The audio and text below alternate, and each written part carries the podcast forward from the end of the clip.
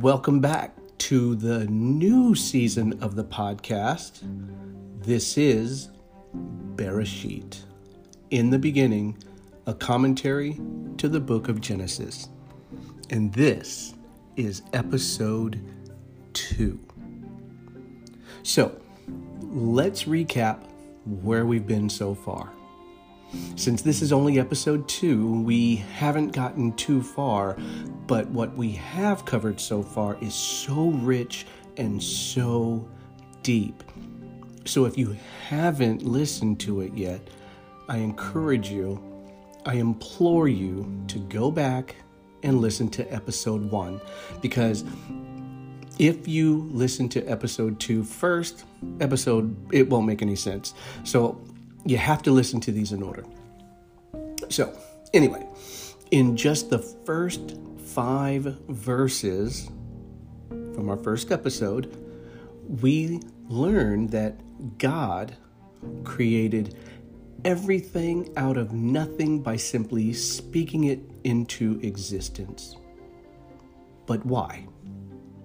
And that's what we are building towards in this episode. I mean, we could have camped out in those first five verses for so much longer, but then we would never get to episode two. So, with that, let's get into these next few verses, which make up day two, or what will be referred to as a second day. So, here we go. we went through verses 1 through 5 in episode 1. So here we go with verses 6 through 8. God said, Let there be an expanse in the midst of the waters, and let it separate the waters from the waters.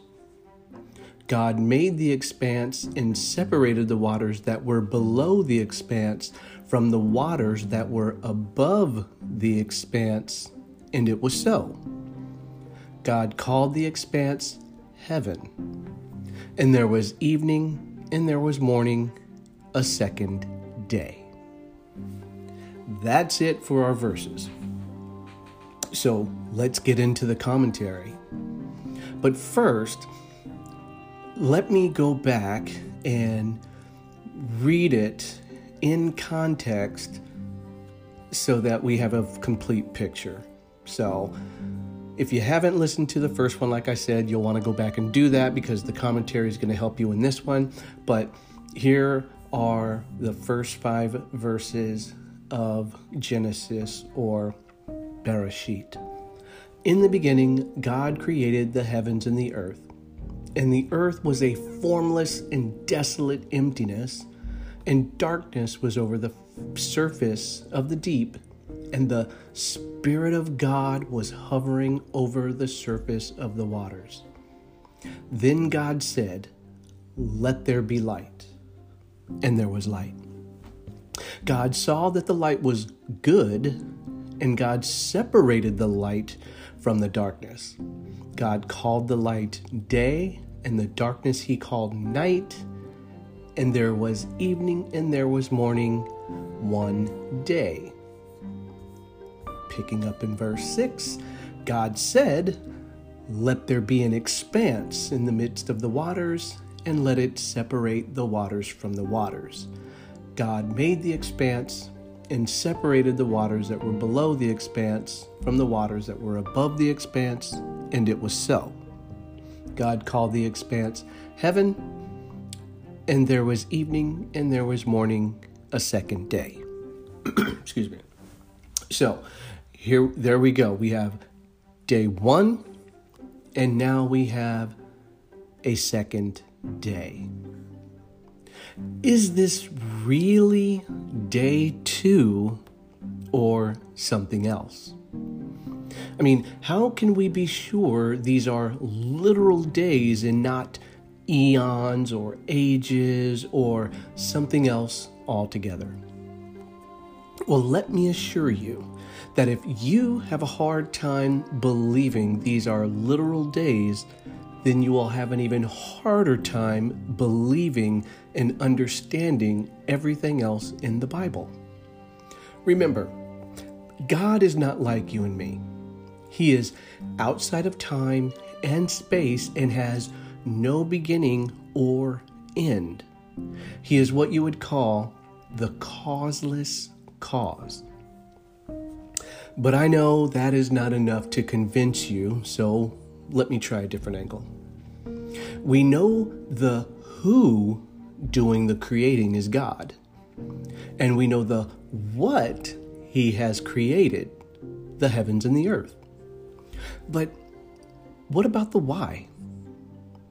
The why is mankind who he hasn't even created yet, but is preparing a place for. So let's let Scripture explain itself as it relates to the question of are these literal days or eons or ages or something else altogether? Scripture answers this question with the constant refrain of there was evening and there was morning, which, in my opinion, speaks to literal days as measured by his crown jewel that he will be creating very soon. But I don't want to get ahead of ourselves, but it's important that we set the stage. So, notice how time is being measured starting with the evening as opposed to how we commonly measure time starting in the morning or daylight. Now, according to Scripture, the day starts at evening or sundown, whereas our method of measurement starts in the morning, for example, AM versus PM. So God establishes the measurement of time at sundown to sundown. We then have flipped that to go from sun up to sundown, right? So you may be thinking to yourself, well, wait a minute. Did he just skip over the part about the earth being a giant ball of water? And that's where I will leave it for now.